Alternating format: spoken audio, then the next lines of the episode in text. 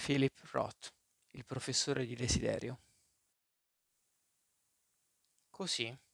pieno di dubbi e speranze, di desideri e timori, e passando in continuazione dalle più rosee previsioni di un radioso futuro a quelle più terrificanti, sposò Helen Bird, dopo quasi tre anni di dubbi, speranze, desideri e timori. C'è a chi, come a mio padre, basta vedere una donna che canta amapola accanto a un pianoforte per decidere in un lampo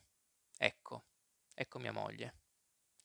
e c'è chi arriva a sospirare sì è lei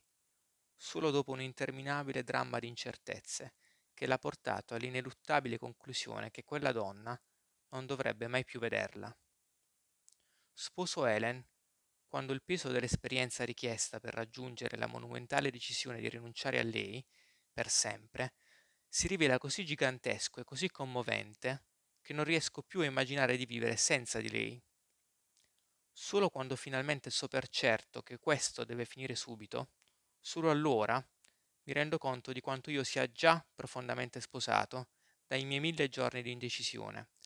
dallo scrupoloso esame di ogni possibile eventualità, cosicché una relazione della durata di tre anni mi sembra ormai ricca di eventi umani quanto un matrimonio lungo mezzo secolo. Sposo Helen e lei mi sposa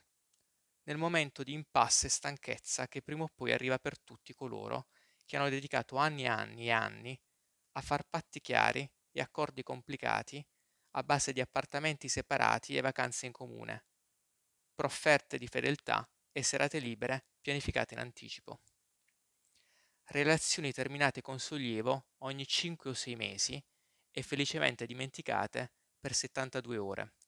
per poi ricominciare, spesso con una deliziosa, per quanto effimera, frenesia sessuale, in seguito a un incontro semifortuito al supermercato. O ripartite da zero dopo una telefonata fatta nel solo intento di comunicare alla compagna abbandonata il passaggio, quella sera alle 10, di un bel documentario alla tv.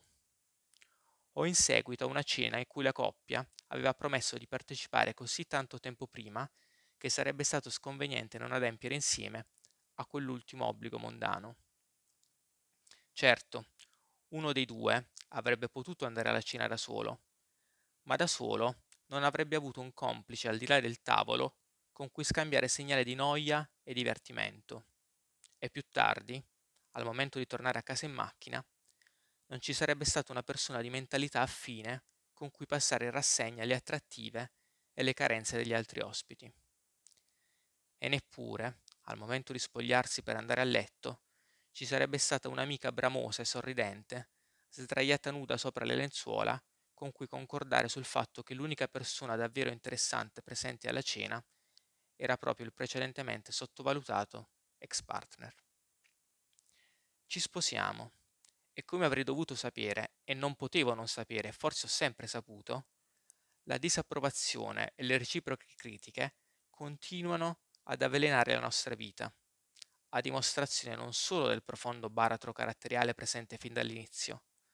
ma anche della mia persistente sensazione che un altro uomo eserciti ancora le sue pretese sui più profondi sentimenti di lei, e che, per quanto possa tentare di nascondere questa triste verità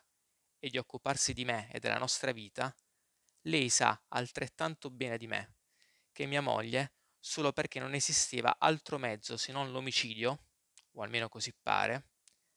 perché lei potesse diventare la moglie di quel suo importante e molto noto amante. Quando siamo al nostro meglio, quando tocchiamo il vertice del coraggio, dell'assennatezza e della devozione,